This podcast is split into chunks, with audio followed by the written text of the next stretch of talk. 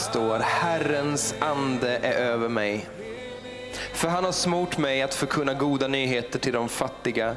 Han har sänt mig att förkunna frihet för de fångna och syn för de blinda. Till att befria de förtryckta och ropa ut ett nådens år från Herren. Det är vad som händer när Guds ande kommer. Det blir ett nådens år från Herren. Det blir syn för de blinda, befrielse för de förtryckta, frihet för de fångna, goda nyheter till de fattiga.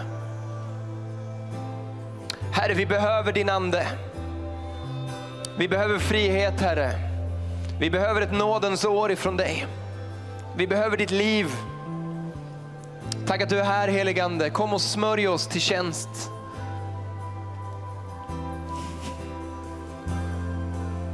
Kom heligande. Bara ropa ut din bön till Jesus just nu. Herre, du känner våra hjärtan. Vi kom hit med alla möjliga känslor, alla möjliga händelser som de senaste åren har burit med sig. Du känner vår sorg, du känner vår frustration, du känner vår glädje, du känner vår rädsla, du känner allt Herre. Och nu kommer vi till dig och vi ber kom heligande med liv. Kom och blås på oss med din helige ande.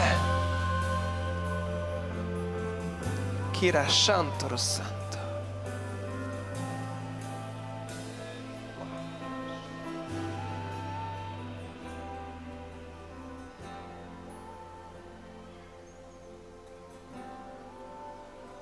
Ge din frustration till Herren, ge din rädsla till Herren, ge din glädje till Herren.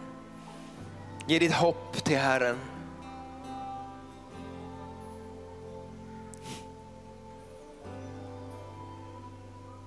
Han sätter dig fri. Kristus sätter dig fri. Vi talar frihet i det här rummet nu i Jesu namn.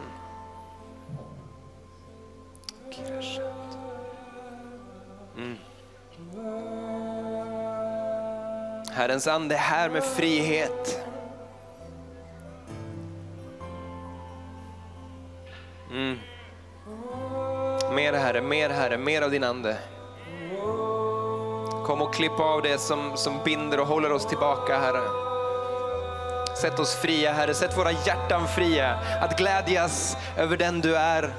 Sätt våra kroppar fria att tillbe dig Herre, att dansa och jubla inför dig Herre. Sätt oss fria från rädslan för framtiden. Sätt oss fria från ångesten Herre. Du har vunnit seger Herre. Tack att du är här heligande. Mer Herre, mer Herre.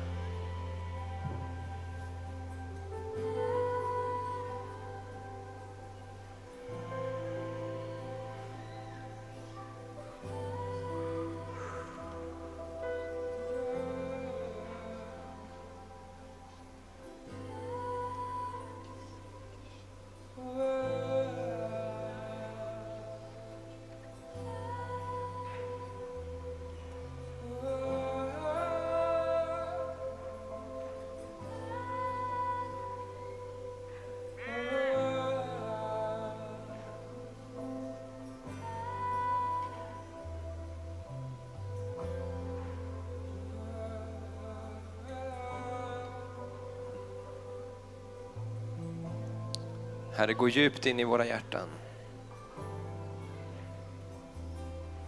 Låt det inte bara vara på ytan Herre, utan gå djupt in.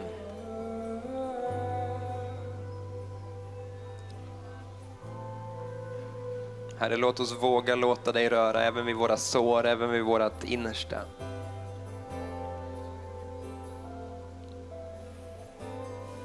Kom med liv Herre.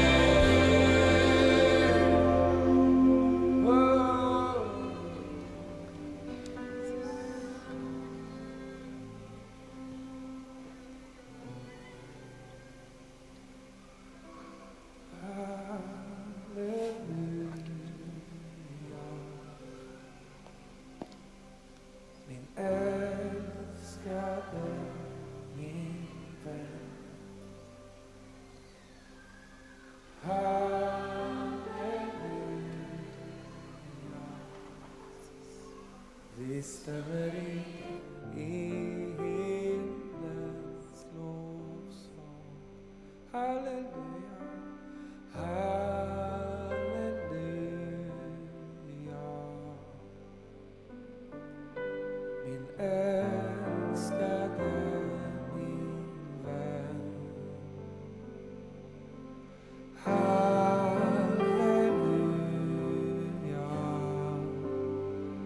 Vi stämmer in i himlens lovsång.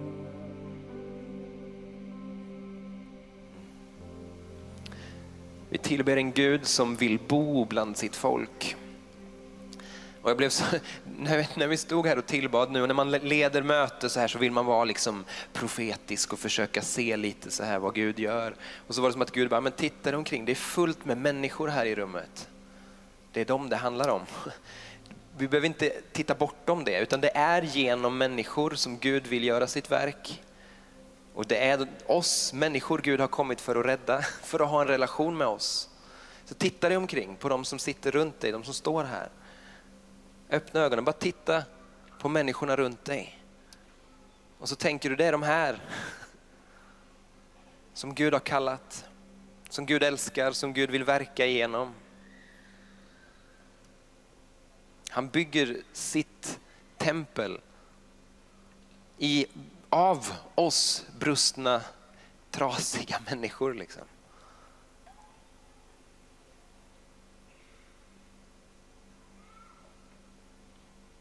Gud är här. Mm. Tack Jesus.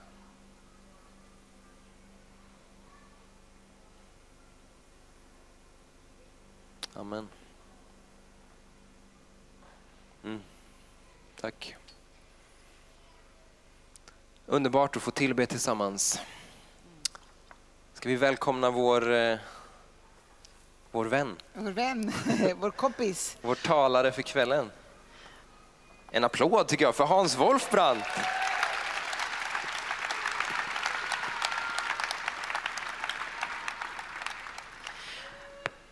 Man tittar ut så här och ser man att det är ganska mycket, och det är gott, det är bra, att det är mycket yngre människor. Så alla kanske inte känner dig Hans, alla kanske inte vet vem du är. Nej, Nej. så kan det vara. Så vi vill hjälpa lite till lite grann. Ja, men precis. Vi tar några så här snabba frågor för att liksom lära känna Hans bättre. Vi kan ju börja med att säga du är kyrkoherde, Jajamän, Lysekil mm.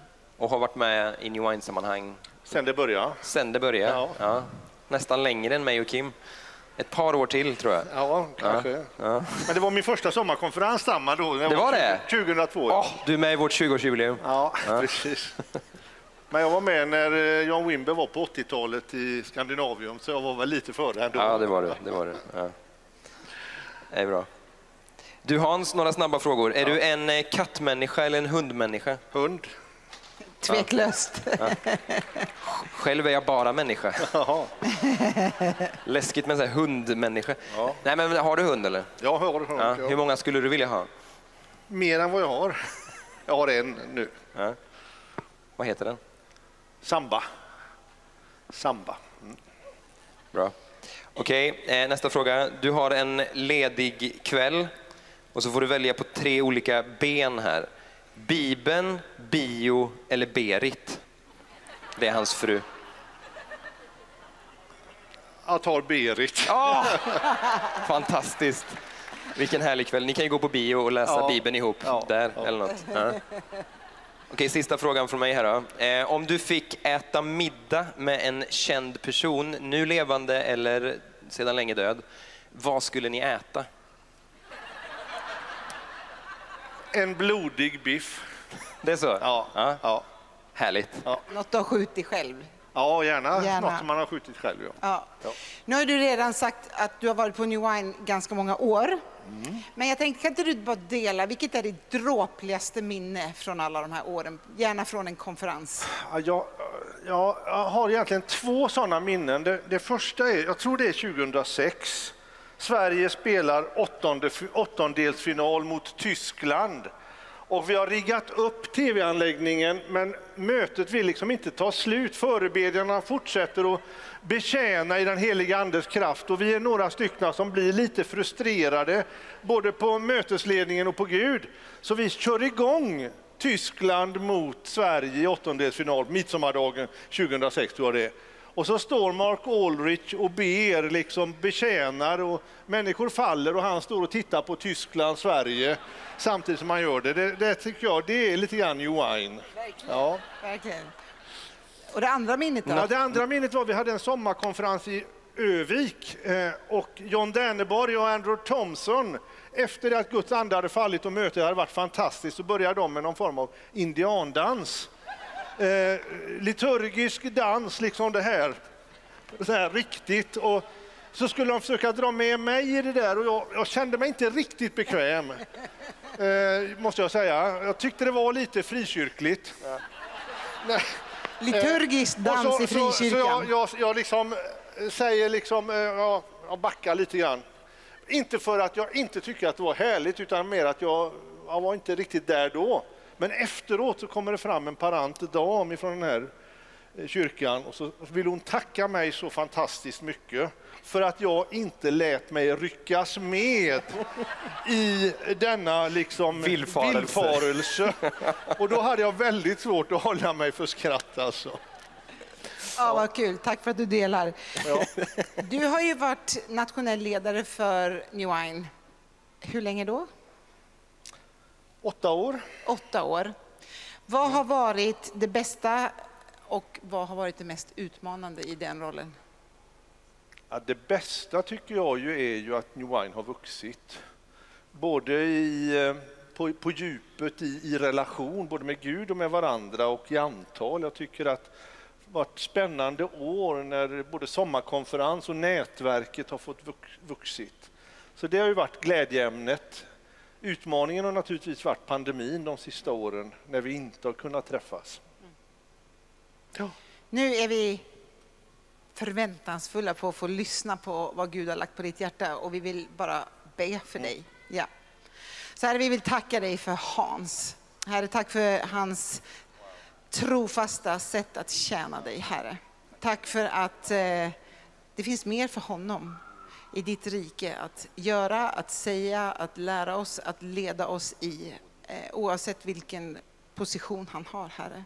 Vi vill välsigna det du har lagt på hans hjärta och vi vill ta emot det, Herre, som dyrbara gåvor från, från dig, Herre, hans ord. Amen. Amen.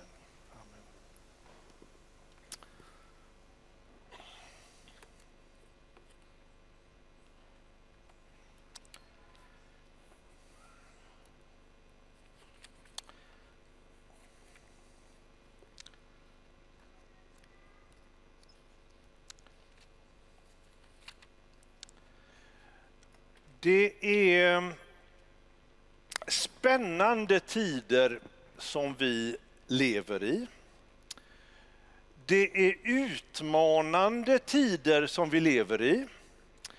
Eh, och jag tror att vi vet med oss det allesammans. När vi började planera den här sommarkonferensen i höstas så hade vi ingen aning om hur våren skulle se ut. Eh, saker och ting händer väldigt snabbt i vår samtid. Gud talar om skiften. Eh, Gud talar om, eh, om han, han visar på skakningar som gör att eh, saker och ting förändras på väldigt kort tid. I tider av förändring så eh, har den profetiska rollen, rösten och tjänsten en särskilt viktig tyngd. Så har det alltid varit i Guds folks historia. Att när eh, liksom Gud är på färd och ett nytt skeende är på gång så kallar Gud fram profeter. Jag tror att det som vi nu är med om är inte bara att Gud kallar fram profeter. Utan jag har sett med glädje under de här åren som nationell ledare hur vi i New Wine-familjen också kan tala om att ett profetiskt folk träder fram. Och det är inte bara för att vi, när vi kommer samman, ska höra Guds röst och känna oss lite uppmuntrade för att gå tillbaka till en tuff vardag inför mötet med Gud på nästa konferens. Utan jag tror att Gud utrustar oss, den unga generationen och oss som har varit med ett tag och ni som har varit med länge. Gud utrustar oss i den här tiden därför att det är stora skiften på gång. Och när Gud talar om andeutgjutelsen i Joels profetia i det andra kapitlet, det som Petrus citerar på pingstdagen, så säger han att jag ska utgjuta min ande över allt kött.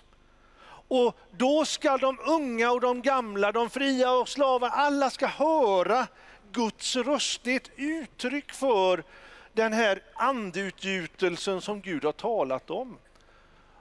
Och jag har bett och jag har hört andra tala och jag tror att det finns drömmar och tilltal inför den här konferensen att det kommer att vara en konferens av uppenbarelse. Inte bara för att vi ska gå lite stärkta härifrån och ha druckit vid vattenhålet, utan därför att det är en ny tid.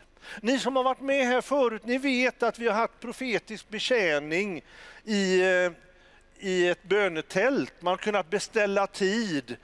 Eh, och det har vi gjort under en del år. Jag tror att det har varit rätt att få göra det. Att få betjäna på det sättet. Också för att modellera vad Gud gör idag. Nu tror jag under den här konferensen, i den tid som vi är på väg in i, att Gud vill tala till oss allesammans så att vi kan höra och göra det som Gud talar om. Jesus säger ju det i slutet när han undervisat i bergspredikan. Den som hör dessa mina ord och gör efter dem, han är likt en man som bygger sitt hus på klippan på berget. När stormarna kommer då kommer det huset att bestå. Det kommer inte att skaka sönder och falla ner. Och till det huset, när jag läser den här berättelsen, så kommer människor att söka sig skydd. En del av våra barnsagor har ju en profetisk innebörd, har ni tänkt på det? Tre små grisarna är en typisk sådan berättelse som jag växte upp med. Kommer ni ihåg, ni som den här berättelsen om de tre små grisarna? Det var ju någon som byggde av eh, halm och strå och det var ju någon som byggde av eh, enkla lera och så var det en som murade sitt hus ordentligt. Och när vargen kom och blåste ner hus efter hus så samlades sen de tre små grisarna i det murade huset. Vi lever i en tid när människor kommer att söka sig till det hus som Gud har byggt för beskydd. Men man kommer också att söka sig till det huset därför att där finns Guds närvaro på ett alldeles särskilt sätt. När jag förberedde den här eh, kvällen så var jag inte riktigt nöjd med det budskap som jag tror att jag har fått att dela. Man skulle ju vilja så här första kvällen att man, nu ska vi tala glädje, nu ska vi tala hopp, nu ska vi tala kraft. Det finns naturligtvis alltid när vi samlas eh, det här med vad, vad Gud vill göra, vad Gud vill ge. Men om jag ska vara riktigt ärlig, så det som Gud har lagt på mitt hjärta ikväll, det är att vi ska förbereda oss för strid.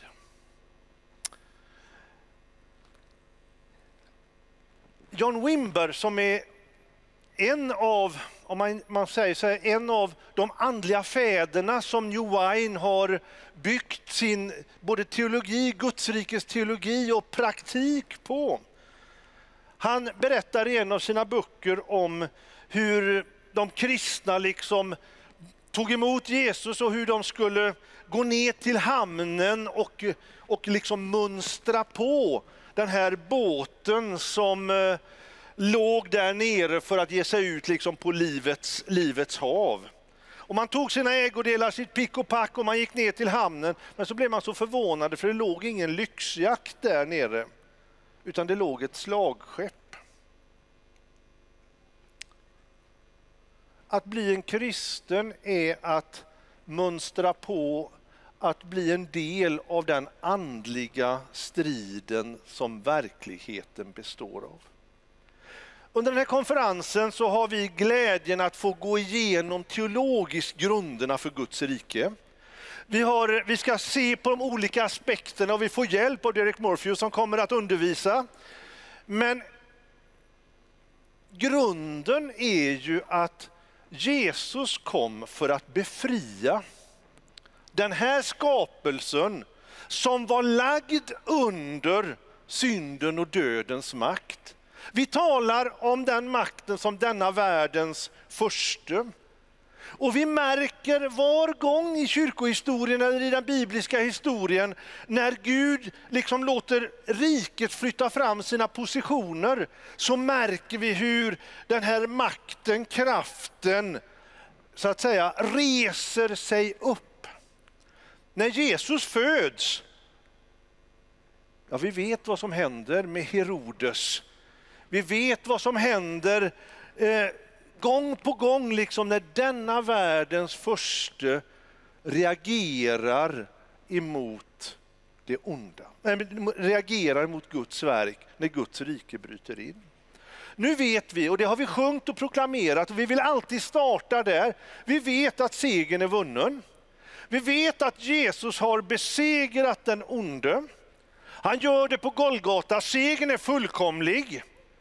Men vi vet också ifrån den bibliska historien och från historien att när fienden vet om att man är besegrad så blir dess brutalitet och våldsamhet desto större.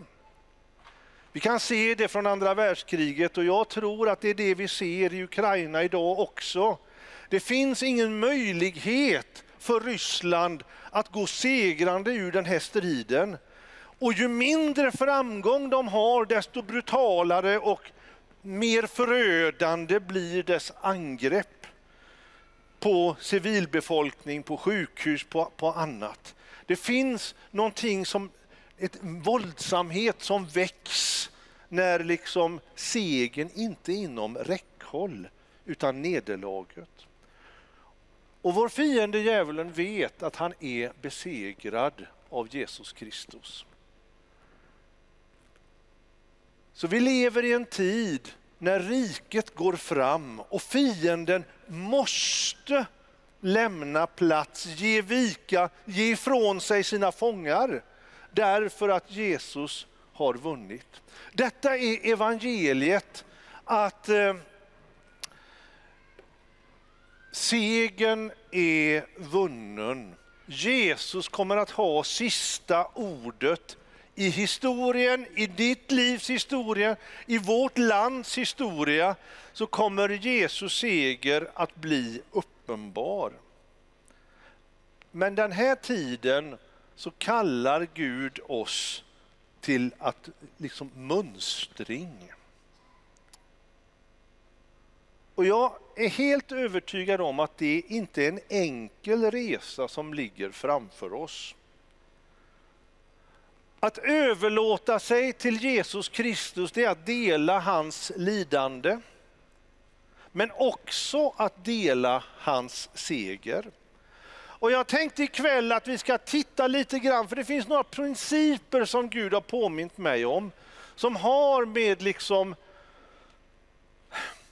en tid av kamp att göra. Och jag, jag kan säga det personligt till er som är här, att New Wine har betytt mest för mig, inte i framgångsstunderna, utan när jag har haft det som svårast och tuffast. Så har det funnits ledare, vänner som har bett och burit mig eh, i gemenskapen. Det finns en hemlighet i Guds rike att eh, vi står inte inte ensamma. Men det finns en fiende som vill få dig att tro att du är utlämnad, lämnad kvar, efter, fel ute. Och den fienden, det är lugnens röst. Jesus har sagt att jag är med er alla dagar till tidens slut. New Wine, kyrkan, är en gemenskap att stå tillsammans både i stridens tuffare perioder och också dela glädjen i dess seger, eh, när, när, segern, när segern kommer. Eh, den profetiska tjänsten har ju många olika funktioner, men den har två funktioner som är viktigt i den här tiden. I New Wine så pratar vi ofta om att den profetiska tjänsten behöver spana för att se vad är det Gud gör så att vi välkomnar honom eh, på det sättet han kommer. Vi välkomnar de sånger som är skrivna av den heliga ande och som bygger upp Guds folk. Vi, vi välkomnar de sidorna av teologin som har gått förlorade men som är anpassade för den här tiden. Vi välkomnar den närvaron som vi ser. Det är en del av den profetiska rösten och New Wine som vill vara en sån profetisk rörelse vill liksom välkomna det som vi ser Gud gör i vår tid. Men det finns en annan sida av den profetiska rösten också. Och den är för stridstid att varna och att avslöja för fiendens fälla.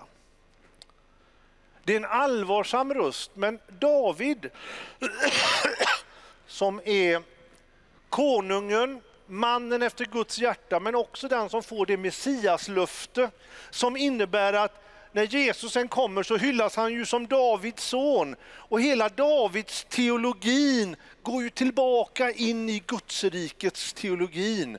Eh, och David, ni vet, han hade profeter nära sig och han gjorde ingenting utan att rådfråga Herren. Är det tid att dra upp till strid? Och det fanns ett svar att få. Därför tror jag att det är viktigt idag när vi kommer samman att vi lyssnar till den profetiska rösten. Därför att Herren leder oss genom den profetiska rösten på ett särskilt sätt i skiftestider och i strid. Vad är det vi ser i vår tid idag? Vi ser att det är krig och kaos inte bara långt bort i världen utan nära oss. Ibland så tänker vi att vi kan glömma den biten av det som vi ser på nyheterna därför att vi lever i en andlig verklighet. Vad Jesus lär oss det är att den synliga verkligheten och den andliga verkligheten är egentligen två sidor av samma sak. Det krig som pågår inte långt borta, den upprustning som sker, den spänning som ökar i Europa, den har också en andlig sida. Och där har vi ett särskilt uppdrag som hör Herrens röst och som känner Guds ord. Jag tror att det är en av fiendens stora fällor när man har försökt att separera religionen eller den andliga verkligheten till en privat sfär som inte ska påverka det övriga livet. Och framför allt så ska det inte påverka samhället. När du läser din bibel och när du läser gamla testamentet, var någonstans kan du finna liksom stöd för att vi ska ha ett sekulärt samhälle fritt från andlighet och sen ska vi ha ett andligt samhälle där, som liksom kan få sköta sig själv. Om det nu är två sidor av samma sak så är ju det som vi upplever av krig, av politisk förvirring, klimathot, ekonomisk uppgång eller nedgång det är också sidor av den andliga verkligheten. Dessa sidor påverkas av hur Guds folk förhåller sig till sin Herre. I bön, i tillbedjan, i lydnad. Därför att Herren är kung över allt. Detta är ju evangeliet. Gud har segrat genom Jesus Kristus och hans är all makt i himmelen och på jorden. Och jag tänker idag när jag hör politiker tala i abortdebatten eller politiker tala om friskolor eller vad det nu är för någonting som verkar ha en antydan till att liksom beröra kyrkan eller församlingen så vill man liksom hålla oss så långt borta som möjligt så att detta finns inte på den politiska arenan. Det är förvillelsens röst som talar. Därför att hur vi fostrar våra barn, hur vi tar hand om det ofödda livet, hur vi vårdar våra svaga, detta är det som rör Guds hjärta och som för välsignelse eller dom över en nation. När Gud kallar fram profeten Amos eller när Gud kallar fram någon av de andra profeterna, vad är det de klagar på hos makten eller den som har ansvaret i samhället? Jo, det är hur man tar hand om de svaga. Det är hur man förvaltar liksom de fattigas rättvisa. Om man dömer falskt, om det finns klyftor i samhället som är orättfärdiga, hur vi behandlar främlingen och flyktingen. Detta är frågor som inte är av så att säga liten betydelse utan detta är viktiga frågor. Inte bara för kyrkan utan för en nations välbefinnande. Och det som vi ser idag det är att allting går väldigt mycket snabbare. Det som vi trodde var omöjligt för tre år sedan, en del av det har vi sett och häpnat och chockats över. Det som vi kommer att se hända under den närmaste tiden, det borde vi inte vara oförberedda för, för Uppenbarelseboken talar om det. Jesus talar om det i, i, i sitt tal om den yttersta tiden. Det kommer att bli skyhöga priser på livsmedel, på vete och så vidare. Det här står väldigt tydligt i, i Bibeln. Och när liksom världens ledare funderar på vad är det som händer, vad kan vi göra? Så skulle vi som Guds folk inte slå ner blicken, bli rädda och försagda, utan vi skulle sträcka på oss. För Jesus säger, när ni ser allt det här hända, lyft då blicken, för då är tiden för er räddning, då är tiden för min återkomst nära.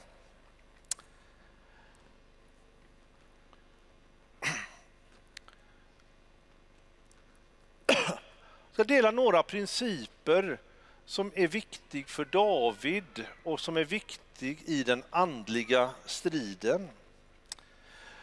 Jag landade här för några veckor sedan i första krönikeboken 21. Det är ganska intressant. Jag har hostat i 20 år också. Eh, de sista två åren har jag fått vara väldigt ensam runt hyllorna i affärerna och så när man har hostat. Det är liksom bara tumts med folk. Jag kan inte göra så mycket åt det, men jag vill bara... Eh, det är ju nya, nya tider, så att säga. Eh, men i första krönikeboken 21 så bestämmer sig David för att genomföra en folkräkning. Och det här är inte någonting som han egentligen kommer på själv. Utan han faller för en frestelse, nämligen att se hur stor hans makt och styrka är. Folkräkningen handlade ju om en mönstring, alltså hur mycket stridsdugligt folk har vi? Hur mycket stridsdugligt folk har jag? Och detta var någonting som misshagade Gud. Varför det? Jo, därför att det står i Andra Moseboken Vi kan läsa om det i 30.12. Där står det nämligen en princip att när man räknar folket så ska folket betala en återlösning till Herren för var och en som räknas. Varför då? Jo, därför att folket är inte Davids utan Herrens. Och Det här är det första som jag vill att du verkligen ska komma ihåg ikväll för den tiden vi lever i. Församlingen, kyrkan, är inte kyrkoherden, pastorns, församlingsledningens eller vad det nu är, utan det är Herrens församling. Detta är så viktigt för vi är ibland upptagna med om medlemssiffrorna går uppåt eller neråt. Vi är, vi är ibland upptagna om vilken framgång vi har. Så att vi faller på frestelsen och tror att vi kan lita på vår egen kraft. I striden som hela tiden pågår, den andliga striden, så måste vi komma ihåg att det inte är vår strid. Vi kan aldrig vinna den, utan det är Herrens strid. Och detta tror jag att David var väl medveten om under stor del av sin regeringstid, att det var Herrens strid. Men så när han fick liksom fred i riket och när han fick liksom trygghet och framgång och välstånd så föll han för frestelsen att se hur stor hans makt var och inte Herrens. Det som händer när han genomför den här folkräkningen, och det var inte så att man skickade på posten in ett eh, brev och så var det här gjort liksom på en vecka, utan det tog flera år att räkna varje stam. Eh, och Det finns mycket att säga om det, men det vi kan säga är att när väl det här var färdigräknat så, så sänder Gud ett budskap till David. Det får konsekvenser när vi vandrar bortanför Guds vägar. Det vi sår, det får vi också skörda. Det är inte så att varje synd, hör man rätt nu, det är inte så att varje synd får en konsekvens av straff eller dom.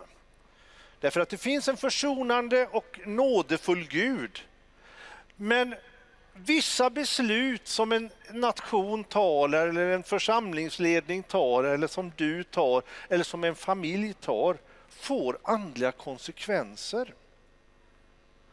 När du vandrar en annan väg än den som Gud har kallat dig att gå så sker det inte obemärkt för dig.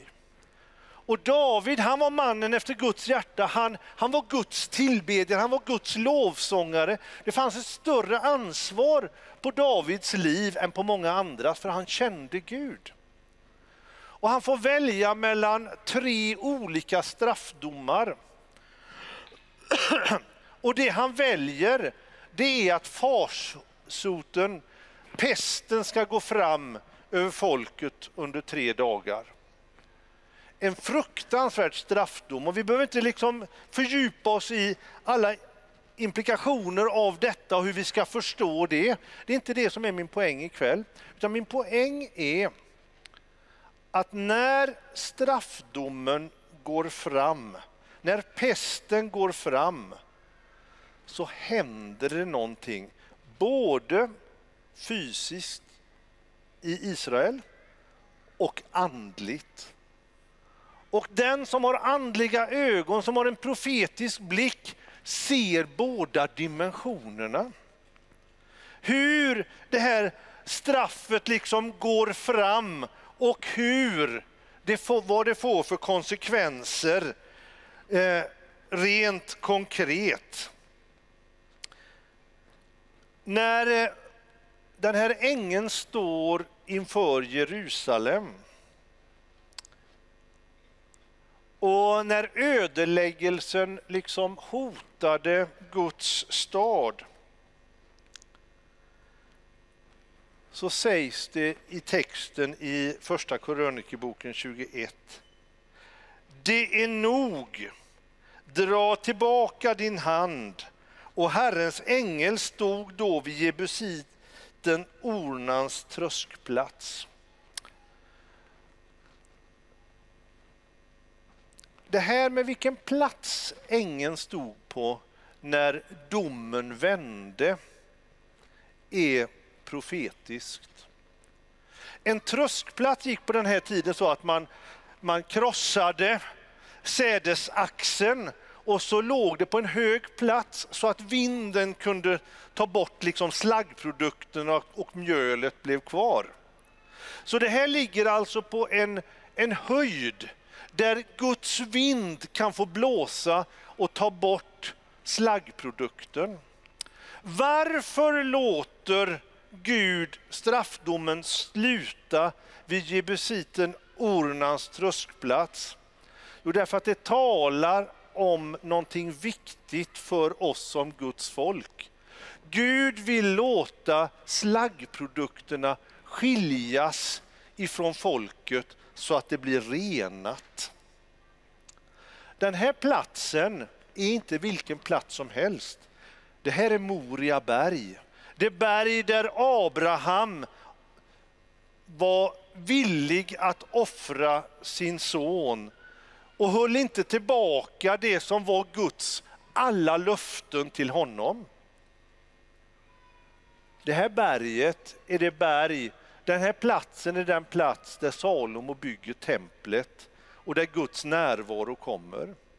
Och den här platsen är också den plats där Jesus i närheten av den sträcker ut sina händer och ger sitt liv för att agnarna ska skiljas ifrån vetet.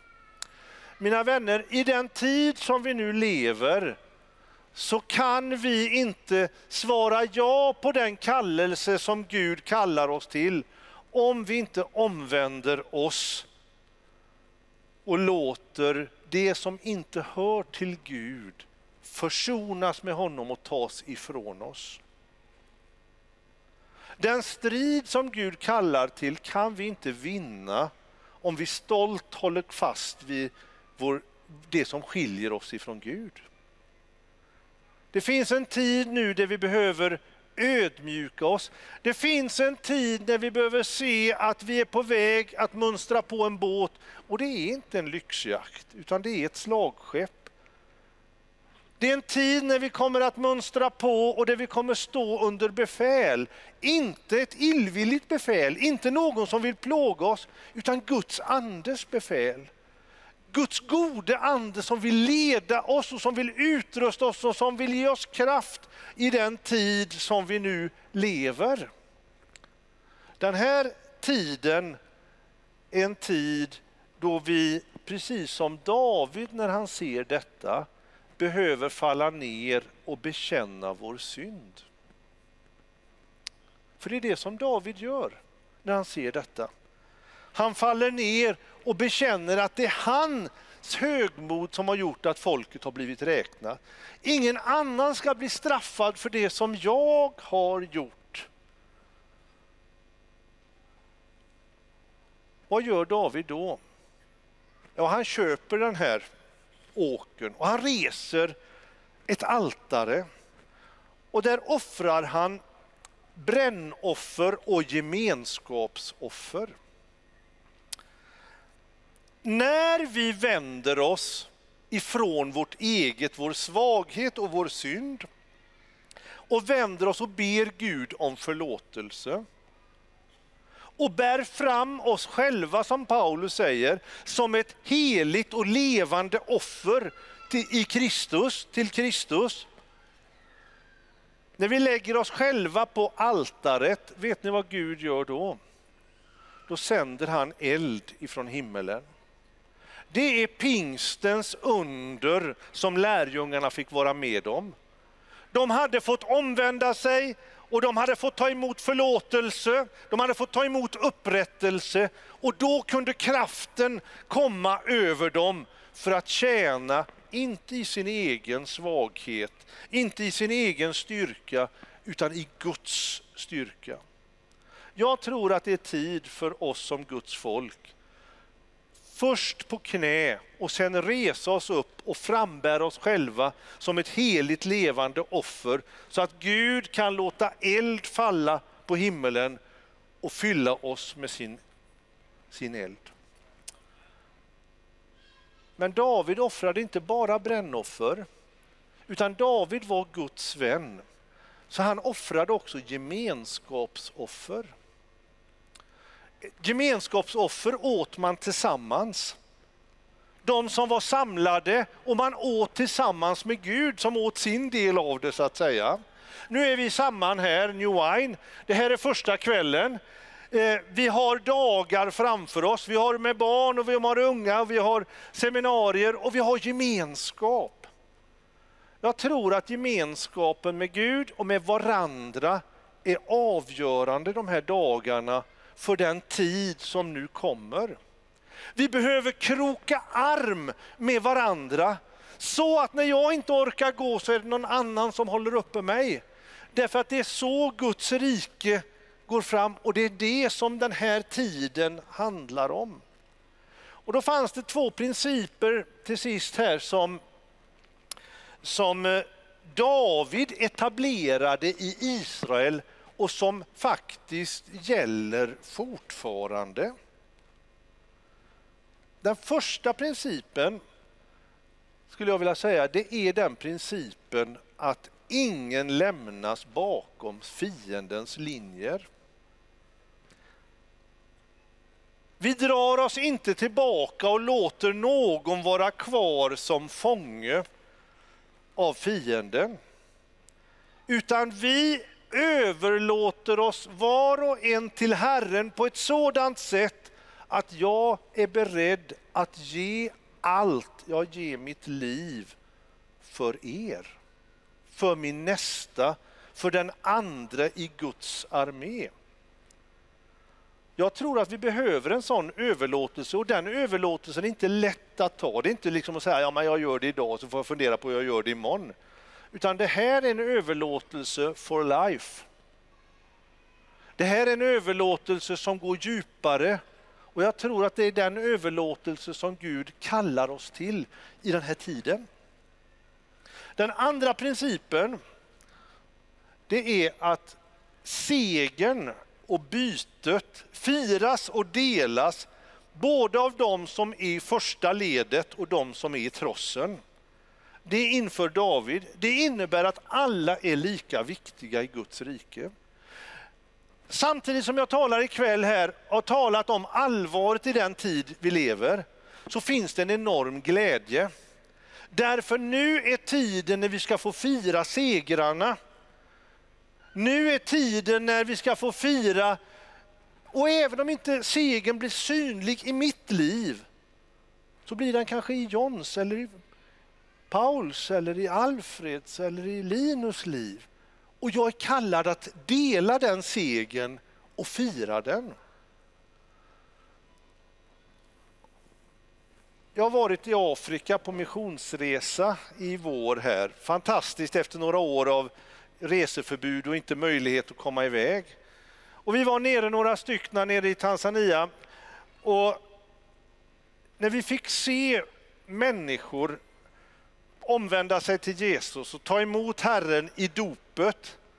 Och jag fick se vid ett par tillfällen hur deras respektive hustru eller förälder firade den glädje som det innebar att deras äkta hälft blev räddad, blev frälst. Så tänker jag, vi, vi är dåliga på att fira i Sverige. De blev som tokiga ibland, liksom i sin glädje över vinsten. För det är det här som är evangeliet. Var och en som får ta emot Jesus Kristus blir befriad från mörkrets makt och blir insatt i Guds rikes sammanhang och får en kallelse att föra det här riket vidare. Ska vi stå upp?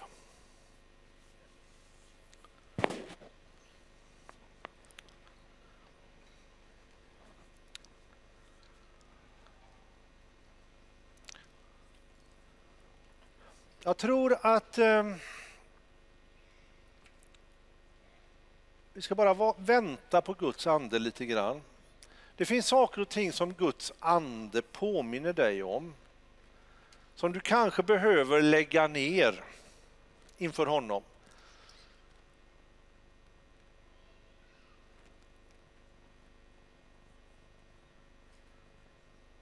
Den som har ett förkrossat hjärta visar Herren inte bort.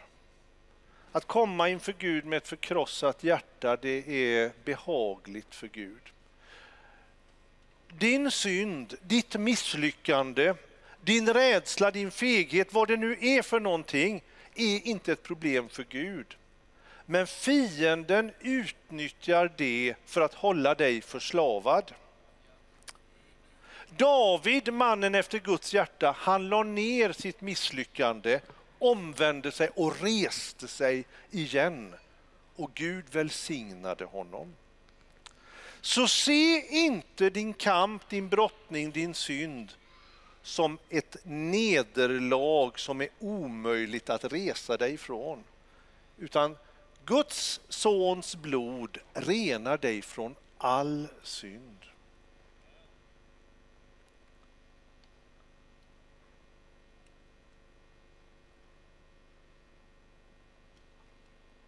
Och sen vet inte jag om du har hört den kallelse till mobilisering som Gud, när han stöter i basun nu, gör över sitt folk. Men vill du frambära dig som ett heligt och levande offer, vill du mönstra på på nytt, så att säga, till att vara en del i Guds armé, stå under hans befäl och bli fylld av hans ande, så skulle jag vilja be dig när lovsången strax börjar att kom fram och låt Guds eld få betjäna dig här framme. Det kommer finnas förebedjare, inte som du går till, men som rör sig bland er och som eh, förlöser Guds kraft, ser vad Gud gör och välsignar det han gör. Så låt oss be. Herre, vi kommer med vår bröstenhet, vi kommer med vår svaghet, vi kommer med vår synd. Och vi faller ner inför dig, Herre, och vi erkänner att vi är hjälplöst förlorade utan dig. Vi har ingenting att eh, slå oss för bröstet med, vi har ingenting att, av meriter att framhäva inför dig. Herre, rena vårt hjärta, våra tankar, vår, rena våra ögon, allt det som vi har fäst vår blick vid och som har med begär och girighet och avundsjuka att göra. Rena oss ifrån det. Befria oss ikväll, Herre, från eh, fruktans ande som vi har släppt in i våra liv. Herre, du som vet vad vår svaghet är, du har dött för dem alla.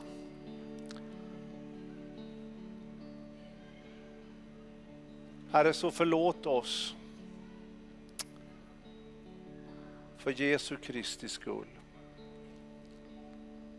Och så vill vi ikväll, Herre, som en bekännelse, som en överlåtelse, vi vill bära fram oss själva på det brännofferaltare som är byggt, Herre, på tröskplatsen som skiljer agnarna från vetet och som renar oss. Och vi vill be Herre att din eld ska komma. För den strid som vi går in i, den är inte vår utan din.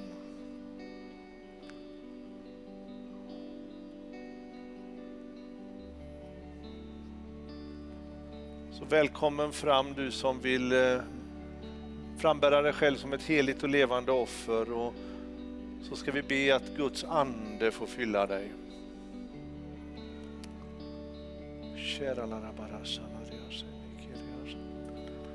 Eberiala rasona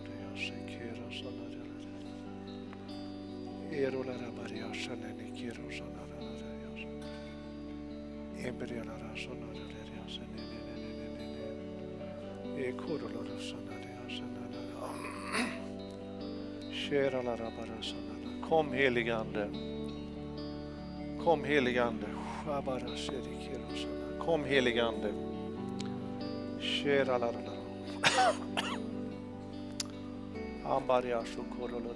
Kom helige Ande. Herre, för en tid som denna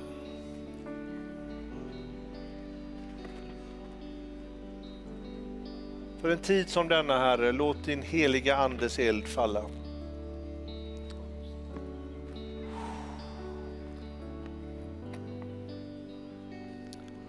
Det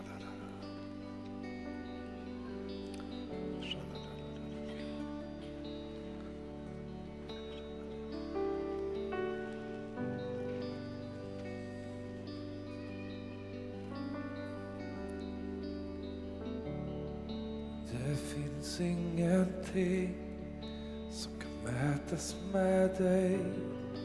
Helt ojämförbar Vårt levande hopp. Din närhet, Gud.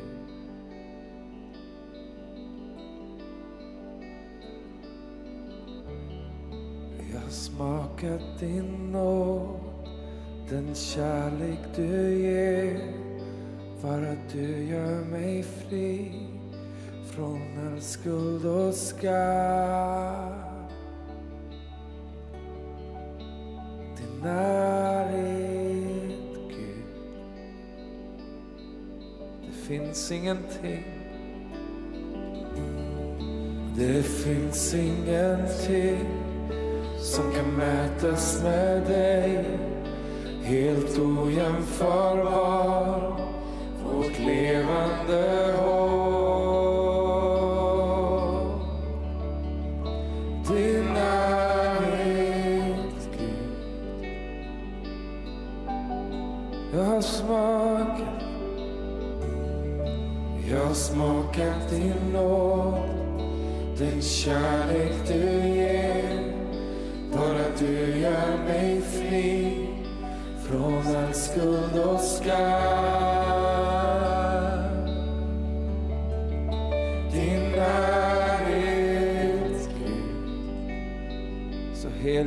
helig Ande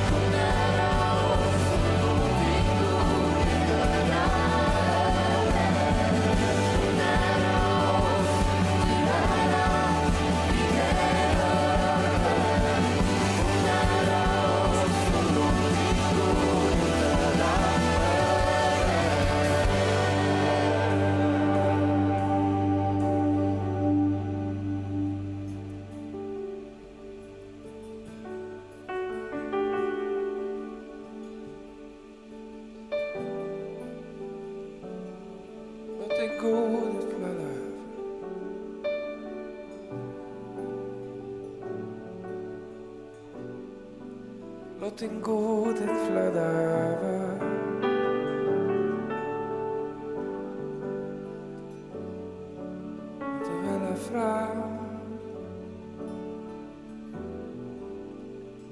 Låt det välla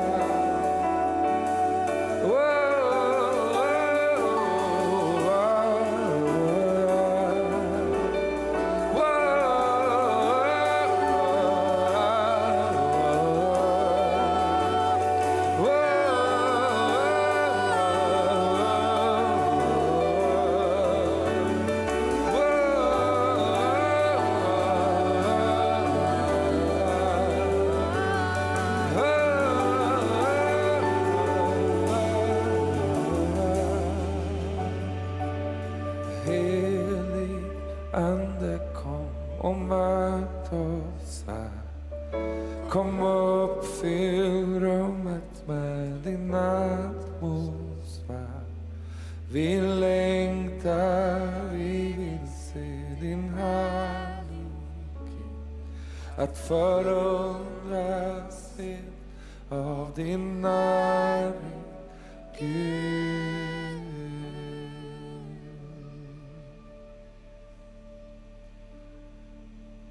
Jesus, du förtjänar allt. Jesus, du förtjänar allt. För du har skapat allt. Allt är skapat för att du ska få all ära. Jesus, du Jesus, du förtjänar allt. Jesus, du förtjänar allt. För du har skapat allt och allt är skapat för att du ska få all ära. Heliga Heliga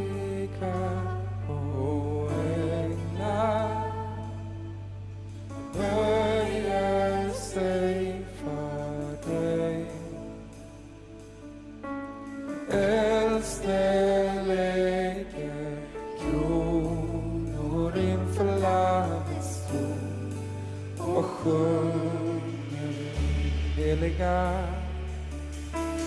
Heliga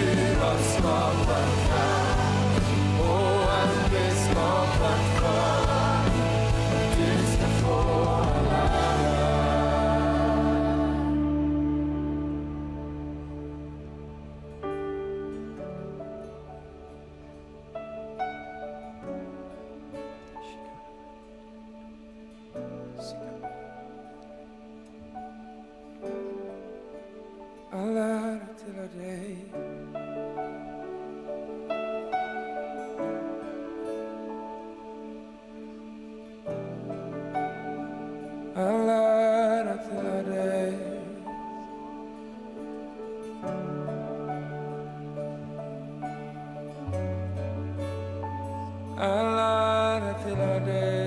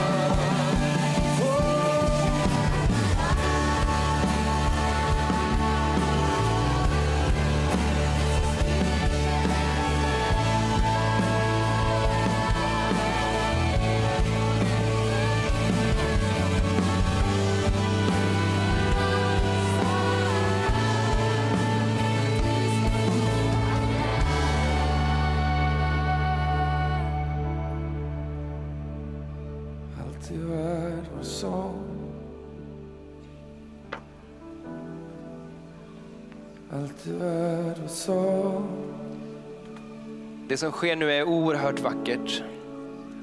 Att få bara erkänna sitt beroende av Gud. Det är där allting börjar. När vi erkänner vår svaghet på något sätt. I Joel 2.12 så står det, nu säger Herren, vänd om till mig helhjärtat. Under fasta gråt och klagan, riv sönder era hjärtan, inte era kläder.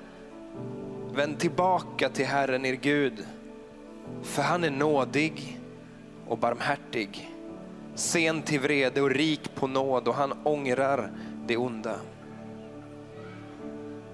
Och längre fram så står det i vers 21, frukta inte land, gläd dig och jubla, för Herren har gjort stora ting. Frukta inte ni markens djur. Gläd er ni som bor på Sion, jubla i Herren er Gud. Han ger er höstregn i rättfärdighet. Han sänder skurar till er, både höstregn och vårregn som förr. Tröskplatserna ska fyllas av säd och pressarna ska flöda över av vin och olja.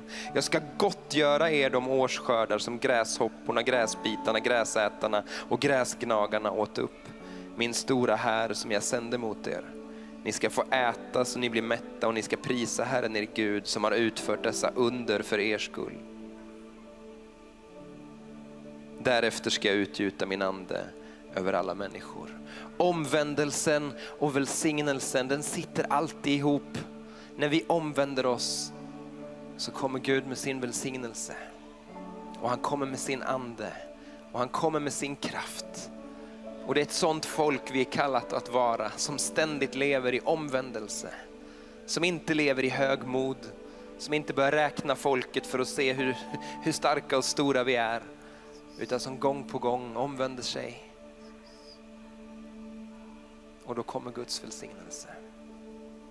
Vi ska fortsätta en stund till att vara inför Gud och det han gör här och nu. Ja. Förebedjarna samlas ju och ber inför varje gudstjänst och de har fått ett gäng tilltal och de kommer dyka upp på skärmen och vi ska göra det här på ett lite annorlunda sätt den här gången. Om du ser någonting som, ah, det där är ju jag. Ställ dig upp där du är, om det så är långt ute i lokalen. Och så får ni som sitter runt omkring be för personen. Vi är alla Guds redskap, eller hur? Eh, Gud kan göra under med dig och det vill vi se mer av. Så, så fort du ser något, ställ dig upp så får människor be för dig. Så fort du ser något ord som är till dig. ja, Herre, jag tackar dig för vad du gör. Om du redan står upp kan du naturligtvis räcka upp handen, förlåt mig. Ja, tack. Herre, vi tackar dig för vad du gör. Bara fortsätt att verka ibland oss, Herre. Tack att du tar emot våra offer när vi kommer och, och offrar oss själva. Lägger fram våra liv, våra hjärtan på, på offeraltaret.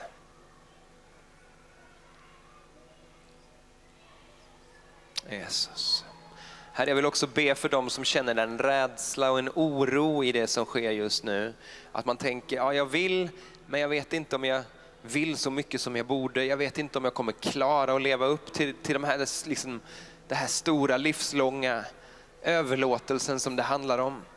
Jag ber att Gud skulle få bryta den rädslan nu i Jesu namn och istället ge dig tro.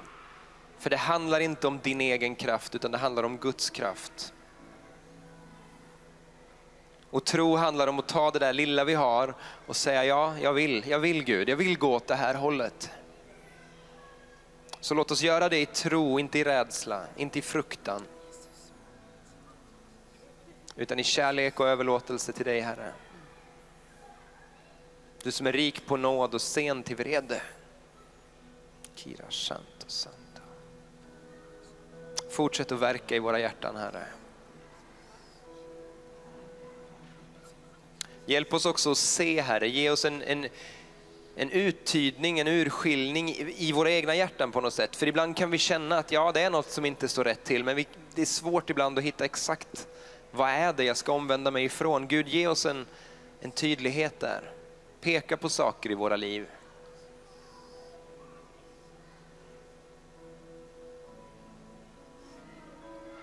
Kom Herre, tack att det är i din nåd som du gör det. Det är i din kärlek som du visar oss var vi är på väg åt fel håll. Visa det Herre, så att vi kan vända om. Tack Jesus. Och nu ber vi också för helande Herre, för de här orden som har talats ut. Tack att du är en Gud som helar, som upprättar, som gör det trasiga helt. Som gör den förlorade funnen, som ger det blinda syn. Som sätter den bundne fri.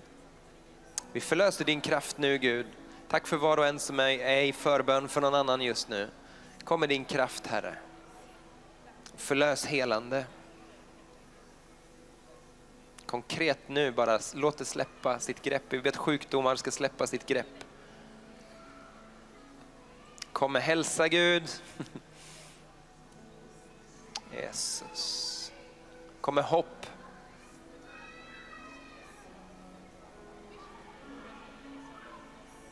Tror att det är någon som just nu behöver väldigt mycket hopp. Res, res dig upp, Re, räck upp din hand. Du som känner nu behöver jag hopp. För jag har tröttnat på den här situationen som är så hopplös. Räck upp din hand så får de som står runt dig bara be. Kom med hopp nu Herre, kom med hopp. Kolla er omkring om det är någon som räcker upp handen och så lägger ni handen på dem och så talar ni bara ut hopp i Jesu namn. Hopp i Jesu namn. Tack Herre.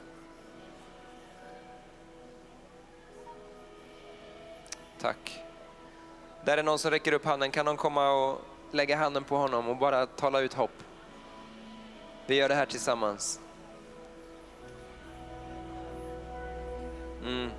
Ah, tack Jesus. Vi är familj. Vi gör det ihop. Wow. Mm. Vi vänder om tillsammans, vi tar emot välsignelse tillsammans. Vi glädjer oss över de som får ta emot helande, de som får möta Gud extra starkt ikväll. Vi gläder oss tillsammans med dig.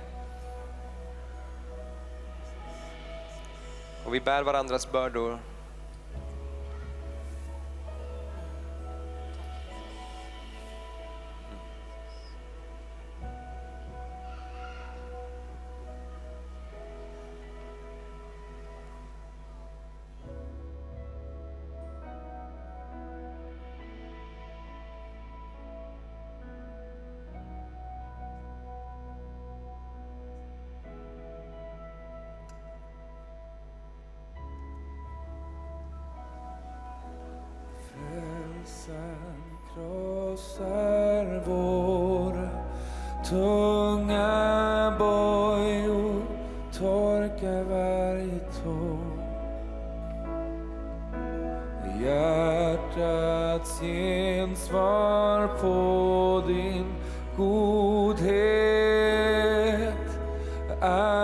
Till vår kung.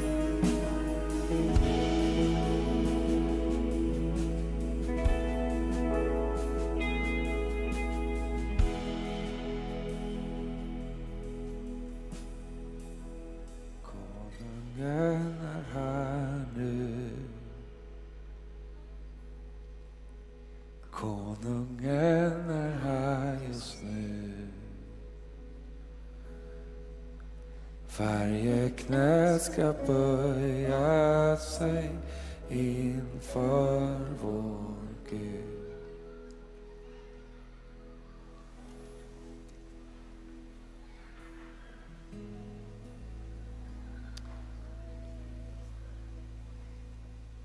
Om man vill vara kvar här inne och, och fortsätta vara i bön, tillbedjan, så får man jättegärna vara det.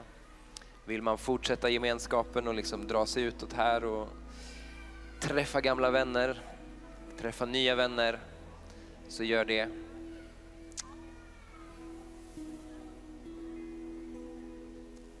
Jag tror Gud har, har startat någonting idag. Han har startat processer i oss som kommer pågå under de här dagarna men som kommer pågå under lång tid framåt. Det går inte alltid superfort när Gud gör saker men han har börjat någonting ikväll som jag tror är jätte, jätteviktigt.